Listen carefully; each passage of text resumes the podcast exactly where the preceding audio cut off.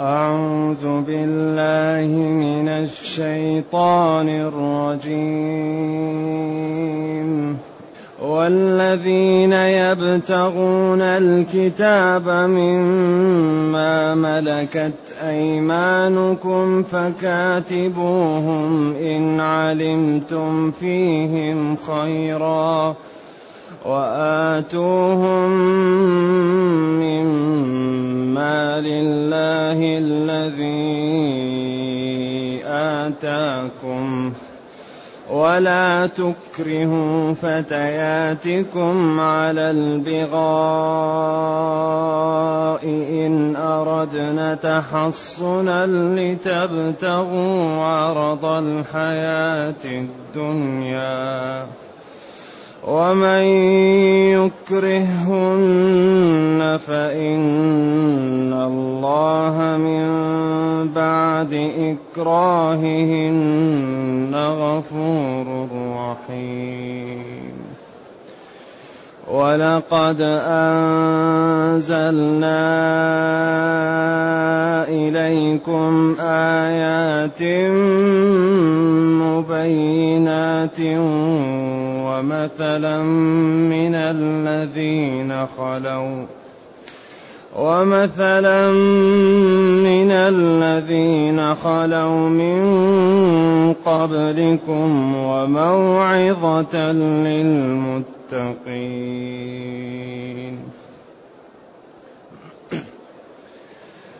الله نور السماوات والأرض. الله نور السماوات والأرض مثل نوره كمشكاة فيها مصباح.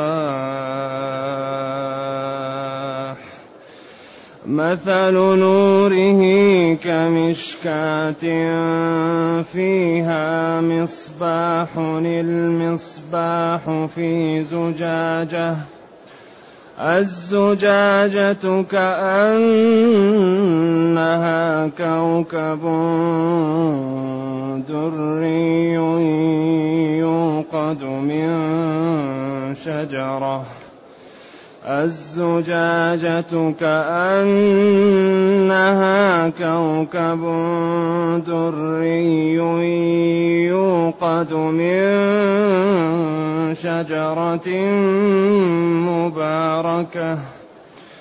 يوقد من شجرة مباركة. زيتونة لا شرقية ولا غربية يكاد زيتها يضيء. يكاد زيتها يضيء ولو لم تمسسه نار. نور على نور.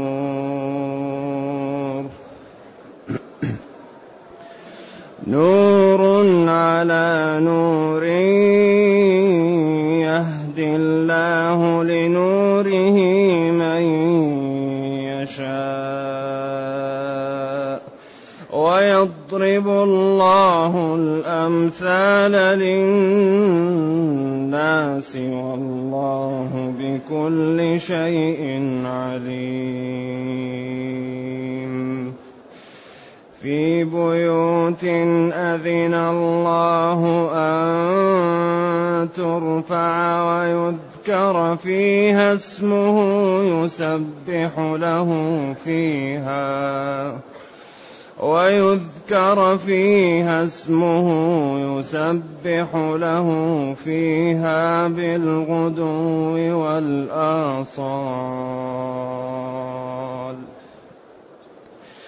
يسبح له فيها بالغدو والآصال رجال لا تلهيهم تجارة ولا بيع عن ذكر الله.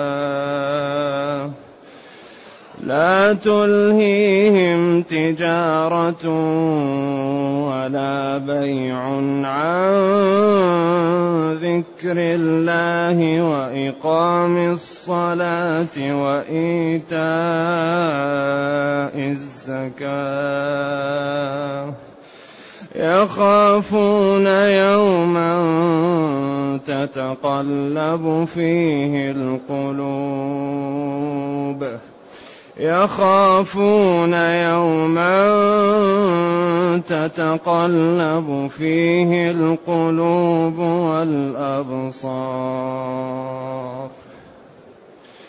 ليجزيهم الله أحسن ما عملوا ويزيدهم من فضله ويزيدهم من فضله والله يرزق من يشاء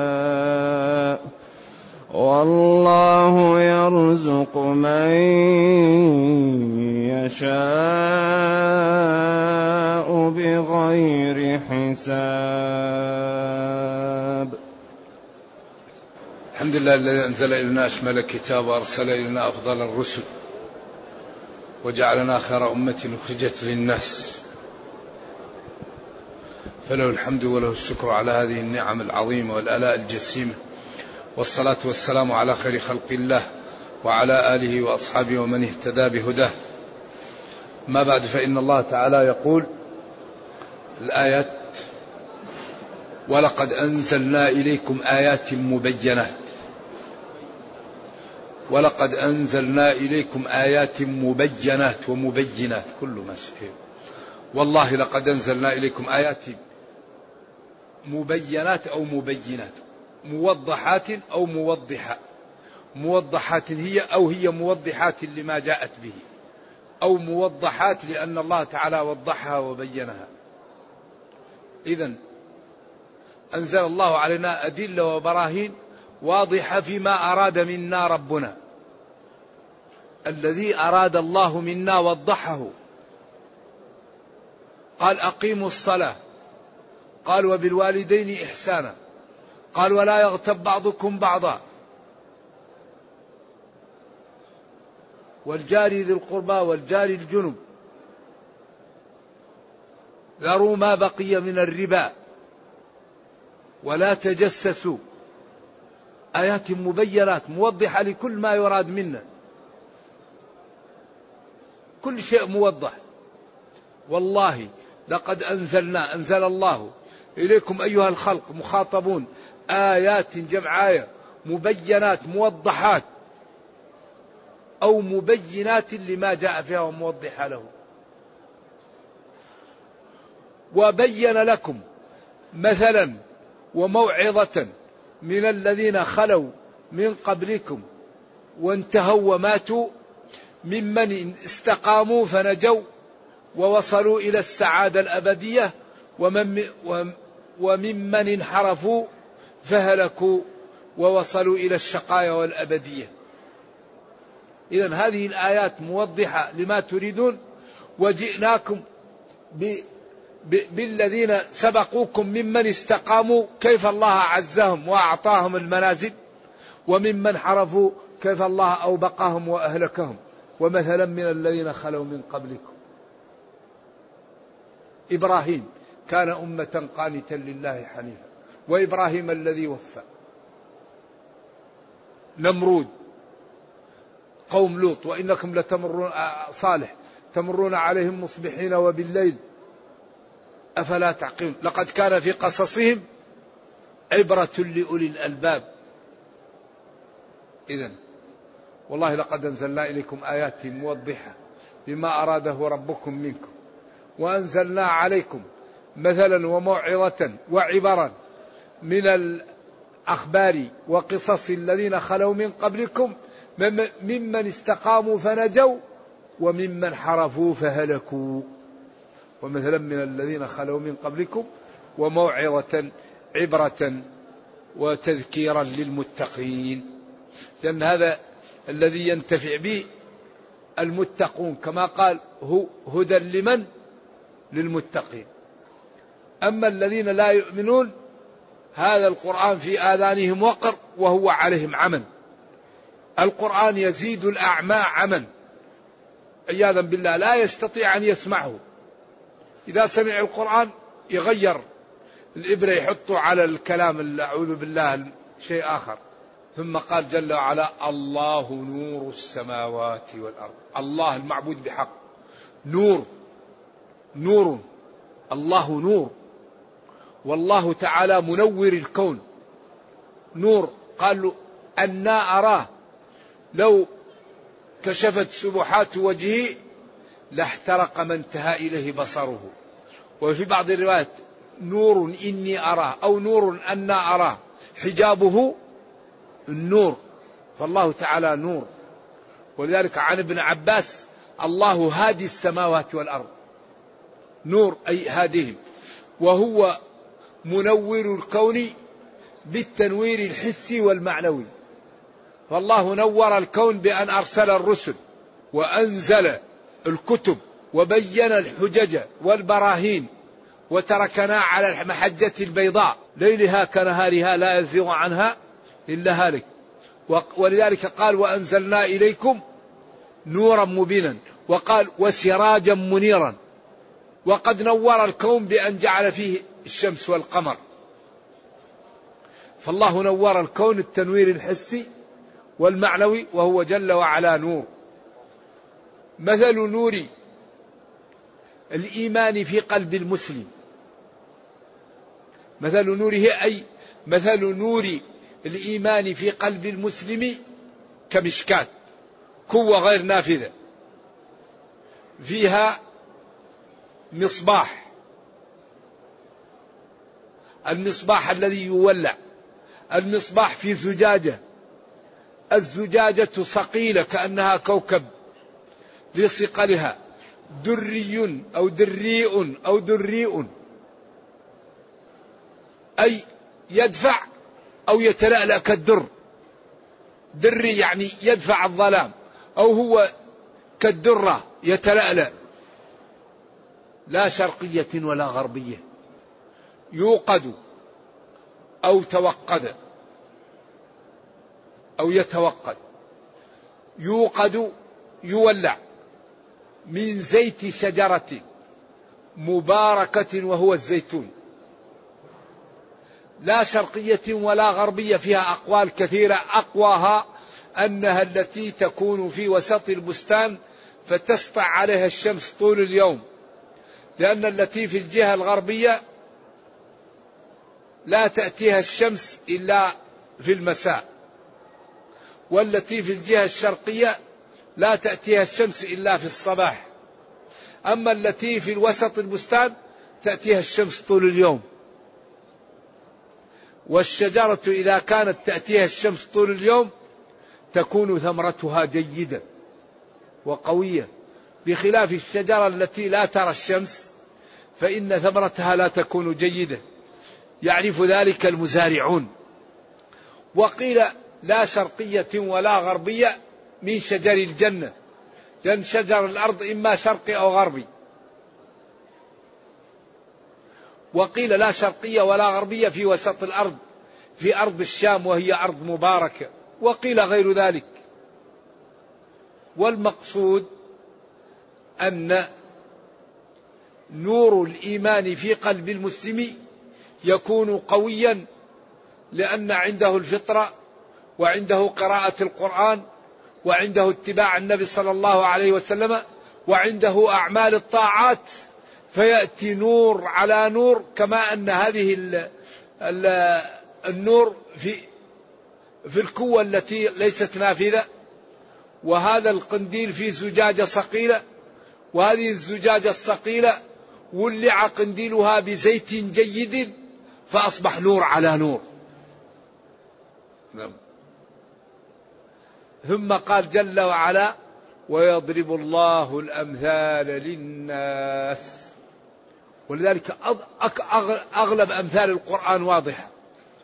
ويضرب الله الأمثال. يهدي الله لنوره من يشاء.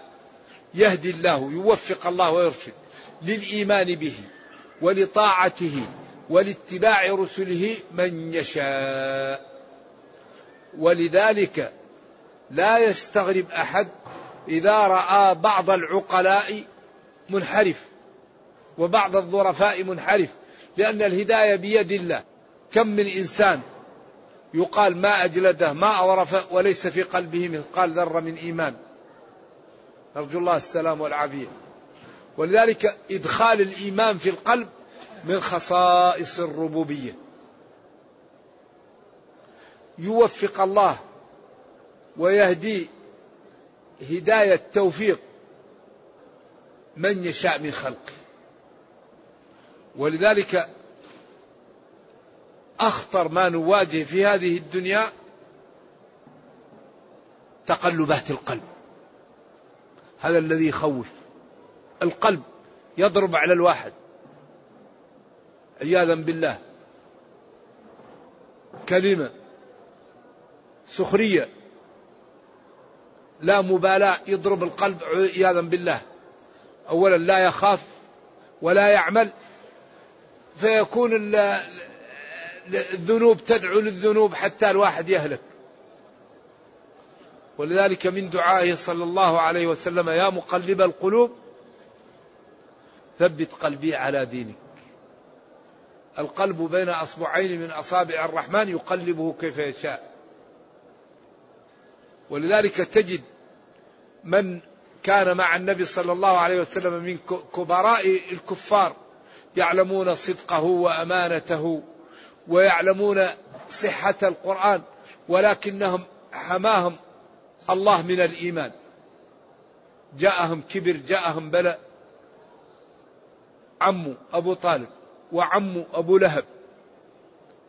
كل الدعوة من بدايتها على يديهم. أبو جهل عبد الله بن أبي بن سلول نرجو الله السلام والعافية. يهدي الله لنوره من يشاء. ولذلك الهداية لا يملكها إلا الله. ذلك العبد يقوم بالأسباب ويسأل الله التثبيت. أهم شيء نقوم بالأسباب. كان عمر يقول أنا لا يهمني إلا أن ندعو.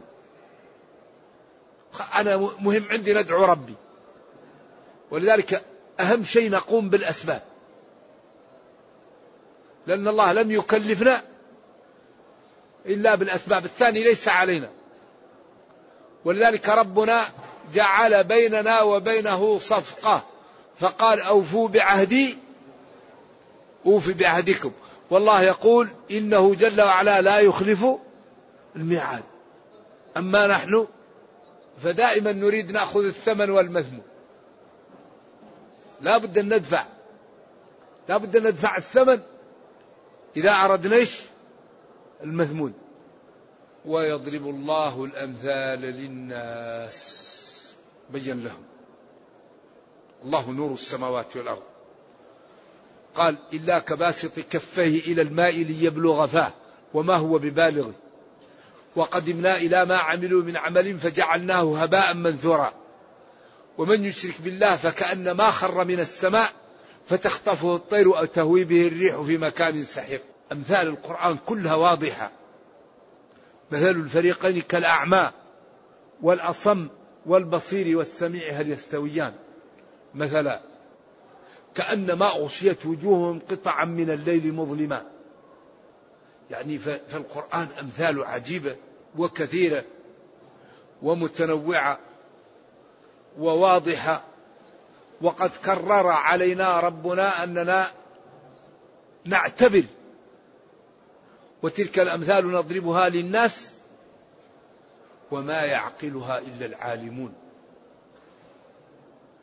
قال بعض السلف إذا سمعت مثلا ولم أفهمه فأحزن على نفسي. والله جل وعلا بكل شيء عليم. هذه الأمثال وهذه الحجج وهذه البراهين الله أعطاكم هي وهو بكل شيء عليم فسيجازي كلا بعمله. كل واحد سيعطى له عمله. لا يظلم أحد مثقال ذرة من عمله. ولكن يعطى له ويضاعف له وينزل عنه من السيئات. كل إنسان يزاد على عمله وكل إنسان ينقص عنه من سيئاته. ولا يهلك على الله إلا هالك. والله جل وعلا بكل شيء عليم. إذا ما, ما, ما المخرج؟ الصدق. الصدق الصدق. الاستقامة.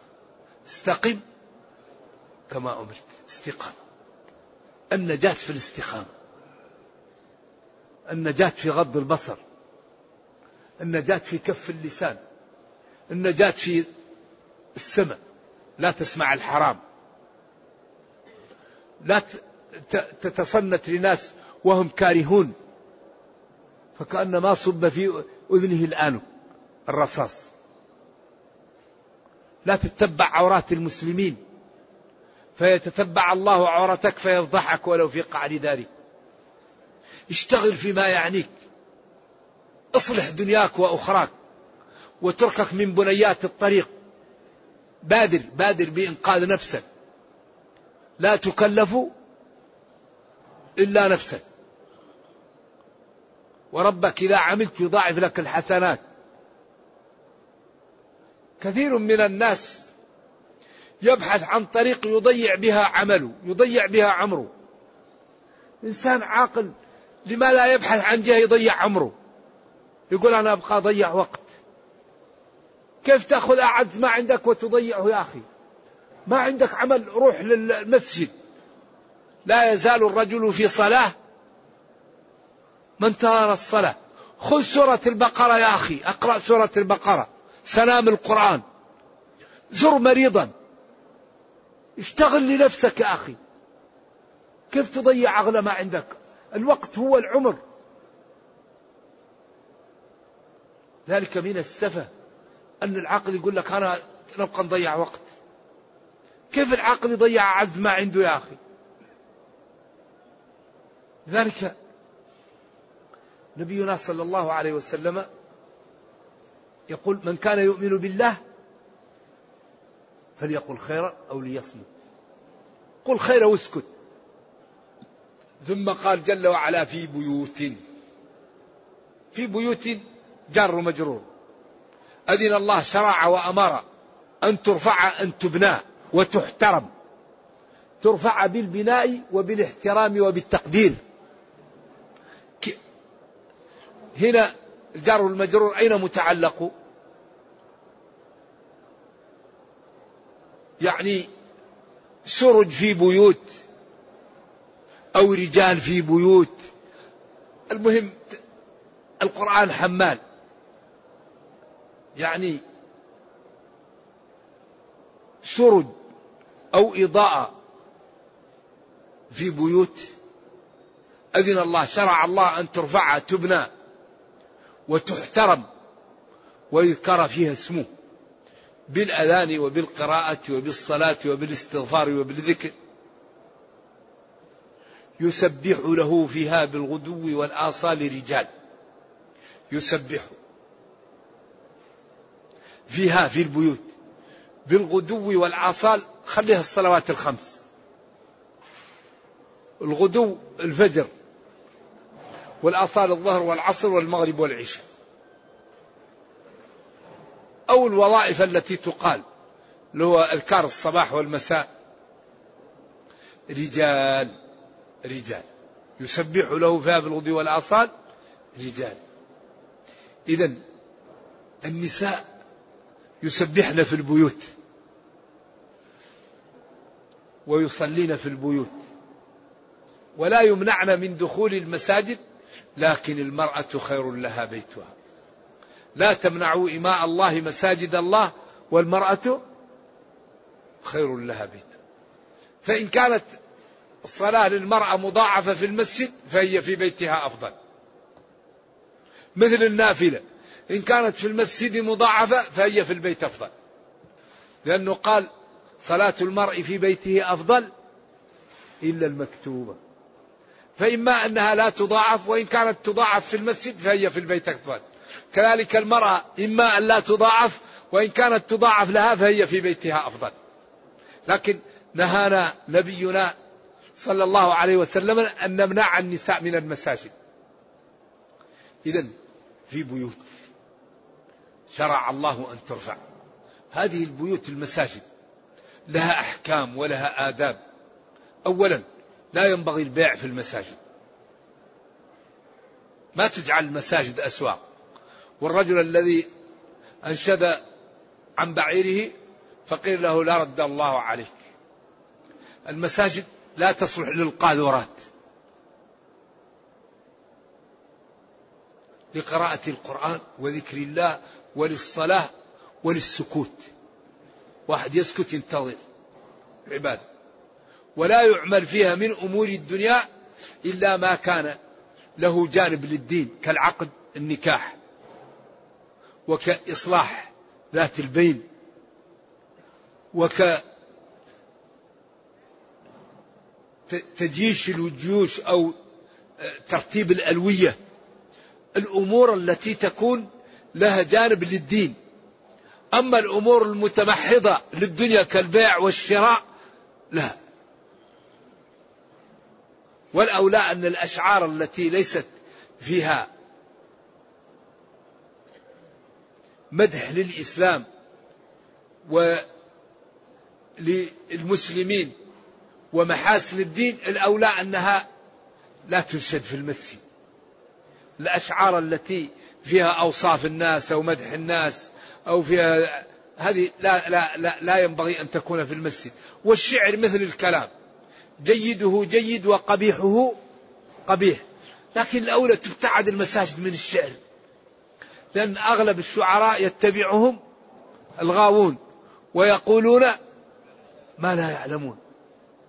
ولكن وإنما الشعر لب المرء يعرضه على المجالس إن كيسا وإن حمقا وإن أصدق بيت أنت قائله بيت يقال إذا أنشدته صدقا. لكن هذا رجل صالح. أما الشعراء عياذا بالله أعذب الشعر عندهم أكذبه. ويقول كفى بجسمي نحولا أنني رجل لولا مخاطبتي إياك لم ترني. يقول لا يمكن نراك إلا إذا تكلم. هذا كذب. وأخفت النطف التي لم تخلقي. الإسلام لا يقبل هذا. ولذلك لبيد قالوا إنه لما دخل في الإسلام قالوا لم لا تقول الشعر؟ قال أقول الشعر بعد أن علمني الله سورة البقرة؟ أبعد سورة البقرة؟ قالوا لم يقل إلا الحمد لله إذ لم يأتني أجلي حتى اكتسيت من الإسلام سربالا. ولكن الشعر مثل الكلام جيده جيد وقبيحه قبيح وكان علي آه، رضي الله عنه آه، شاعر وأبو بكر وعمر وكان الصحابة وحسان وهجهم وروح القدس آه، معك. وبعدين قال لا, لا أنت أشد وقع وقال له اذهب إلى أبي بكر يبين لك. أنسابهم حتى لا يقرب للنبي صلى الله عليه وسلم. رجال. إذا ما هم نساء. لا تلهيهم تجارة ولا بيع عن ذكر الله. هؤلاء رجال فعلا. فضلاء شرفاء نبلاء. أصلحوا دنياهم وأخراهم. فهم في تجارتهم ومع ذلك مع ربهم ومع عبادتهم. فلا تلهيهم تجارة ولا بيع ولا يلهيهم شيء عن الاستغفار والذكر وعن الصلاة في الجماعة وعن إقام الصلاة. فقد جمعوا بين الحسنيين. ولذلك قال ومنهم من يقول ربنا آتنا في الدنيا حسنة وفي الآخرة حسنة وقنا عذاب النار. أولئك لهم نصيب مما كسبوا. هؤلاء الرجال لا تشغلهم تجارة ولا بيع عن ذكر الله وإقام الصلاة. لاحظوا أن في القرآن والسنة إقام. ما هو أداء الصلاة؟ لأن الإقامة تلتزم أركان وشروط وسنن وأنداب. أقام ما أقاموا الصلاة يقيمون الصلاة وأقاموا الصلاة. ولذلك تعابير الشريعة في غاية من الدقة والجمال والشمول. وإيتاء الزكاة يعطون الزكاة المفروضة ويعطون أيضا زكاة أعمالهم وزكاة يزكون أنفسهم. يؤدون الزكاة المفروضة ويزكون أنفسهم بالطاعة وبأعمال البر وبالخير وبحسن الأخلاق. إيش بعد هذا؟ يخافون يوما تتقلب فيه القلوب والأبصار. هذا ثقل الجملة كأنه قال هؤلاء الرجال الذين لا يشغلهم شيء عن الصلاة والزكاة ما الذي جعلهم يفعلون ذلك؟ وما الذي يعني خوفهم؟ أو ما الذي أرغمهم على هذا الفعل وما هو السبب في ذلك؟ فعلوا ذلك. يخافون يوما تتقلب فيه القلوب ولا يخافون يوما عظيما تتقلب فيه القلوب. الواحد قلبه ما يدري كان في الدنيا يكذب يوم القيامة يوقن لكن إيقان لا ينفعه ينقلب إلى آخر شيء لكن لا ما ما نافعه والأبصار تنظر هنا وهنا ما لا يكون له. يطيعون ويذكرون ويعملون ليجزيهم الله أحسن ما عملوا. يعطيهم أجرهم بأحسن أعمالهم كاملا. والله يرزق من يشاء بغير حساب من يشاء رزقه في الدنيا والأخرى. الذي يستقيم الله يرزقه في الدنيا والأخرى ويعطيه ما لا يعلمه إلا الله. لذلك ينبغي لنا أن نجتهد في أن نكون من عباد الله الصالحين. والله يرزق من يشاء بغير حساب. ولكن الذين يرزقهم هم الذين يطيعونه. هم الذين يتركون شهواتهم لمرضاة الله. هم الذين ينهون أنفسهم عن هواها. هم الذين يتعبون في الدنيا. خافون يوما تتقلب فيه القلوب والأبصار. يبذل من وقته يبذل من جاهه يبذل من ماله يبذل من راحته لدينه ولأمته فيأتي رصيده كبيرا كبيرا كبيرا فيفوز فوزا عظيما بخلاف من لا يبالي. فإنه يخسر ويضيع كما سيأتي في الآيات القادمة. نرجو الله جل وعلا أن يرينا الحق حقا. ويرزقنا اتباعه وأن يرينا الباطل باطلا ويرزقنا اجتنابه وأن لا يجعل الأمر ملتبسا علينا فنضل. اللهم ربنا آتنا في الدنيا حسنة وفي الآخرة حسنة وقنا عذاب النار. سبحان ربك رب العزة عما يصفون وسلام على المرسلين والحمد لله رب العالمين. والسلام عليكم ورحمة الله وبركاته. يقول قال الله تعالى وامرأته قائمة فضحكت. هل معنى الضحك هنا هو الحيض؟ وهل الأرانب تحيض؟ نعم الأرانب يأتي يقال أنها يأتي منها دم. يقال هذا ولذلك هي تشبه الإنسان في التشريح. والمرأة ضحكت قيل ضحكت وهذا المشهور وقيل حاضت ولكن الأقوى أنها ضحكت. فبشرنا بإسحاق تعجبا أو خوفا أو فرحا. نعم. ما صفة لعب الحبشة بالمسجد؟ هل يجوز توضيح العلاقة للتعلم بالمسجد من مواعيد وغيره هذه الحبشة كانوا يلعبون لعب للتمرين وللظاهر للتدريب. ما هو لعب لأجل اللعب؟ ولذلك رفع النبي صلى الله عليه وسلم عائشة ومع حتى رأتهم آه، يعني شفقة عليها ورحمة بها لصغار سنها. والنبي صلى الله عليه وسلم لما جاء الأعرابي وبال في المسجد قال لهم لا تثرموا ثم قال له إن هذه المساجد لا تصلح لشيء من القاذورات.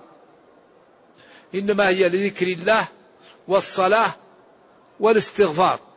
ولذلك النوم في المسجد ضرورة. لا ينام الإنسان في المسجد إلا لحاجة. أما واحد يترك بيته وينام في المسجد لا. لا ينام في المسجد إلا لحاجة.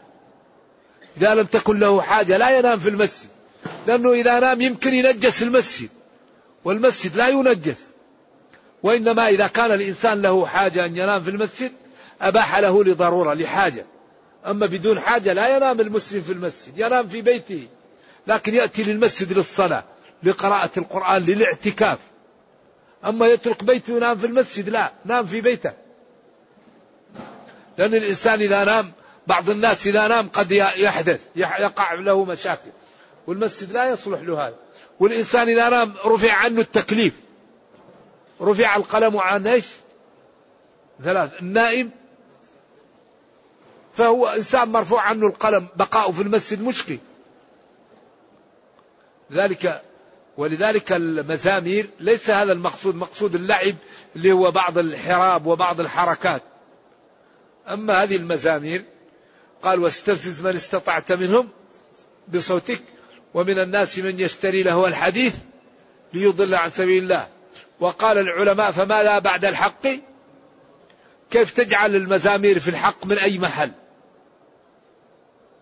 وبعدين ورد عن ابن مسعود أنها تنبت النفاق في القلب. فلذلك يبتعد الواحد عنها. هل كل من مات على كلمة التوحيد وهي قول لا إله إلا الله أسأل الله أن يرزقنا إياه؟ آمين. في الجنة وأترك الدعاء له بالرحمة؟ لا.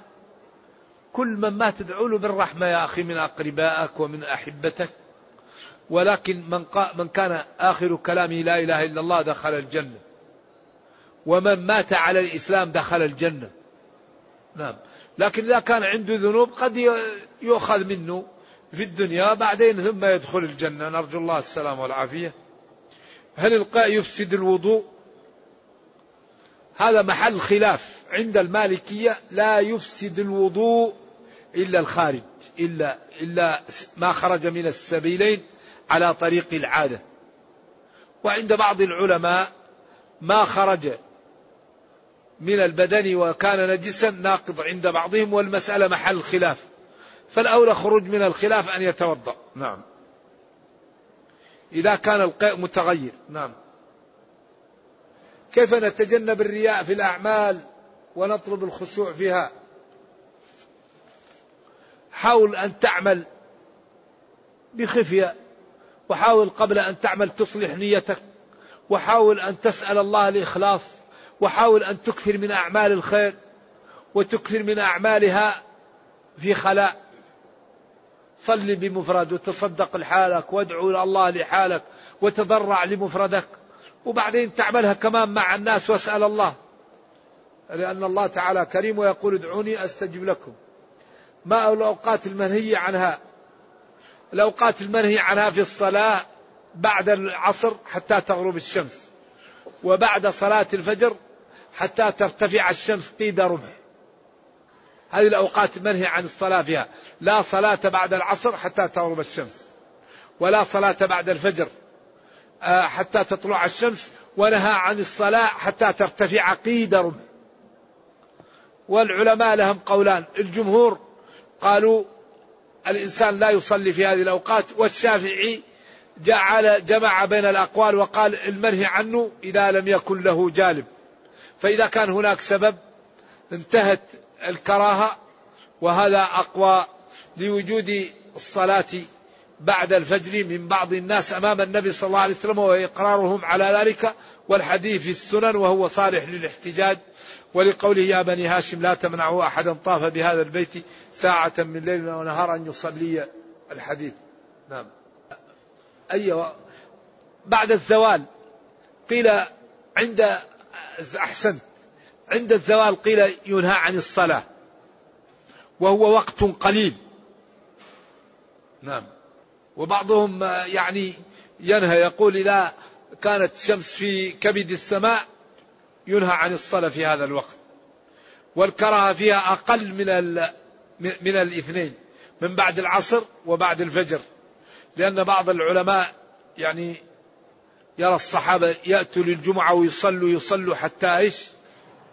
كانوا يصلون في هذه الأوقات. قل إذا انتهيت من قراءة الفاتحة والإمام لم يركع أم أسكت حتى يركع الإمام؟ تسكت حتى يركع الإمام. في التشهد تقول الدعاء الوارد. سبحان ربي العظيم.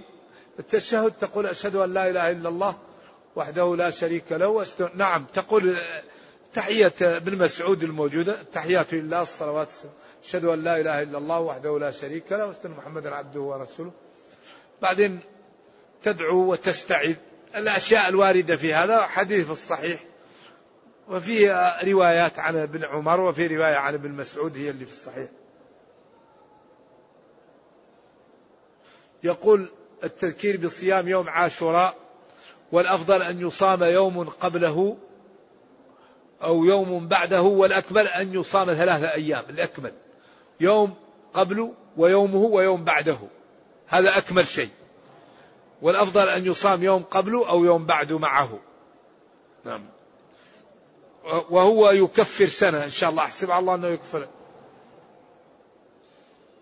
هل تجوز القراءة بالمقامات؟ الله أعلم. نعم. الكبائر هل صيام عاشوراء يكفر؟ الكبائر لا يكفرها إلا التوبة. إن تجتنبوا كبائر ما تنهون عنه نكفر. لكن الكبائر قد الله يغفر للعبد ذنوب جميعا غير الشرك. لكن الكبائر لا بد فيها من التوبة. ولذلك قال من قال سبحان الله وبحمده غفرت ذنوبه ولو كانت مثل زبد البحر قالوا هذه الصغائر. أما الكبائر يتام منها. أيوة لا بد من التوبة منها والله أعلم.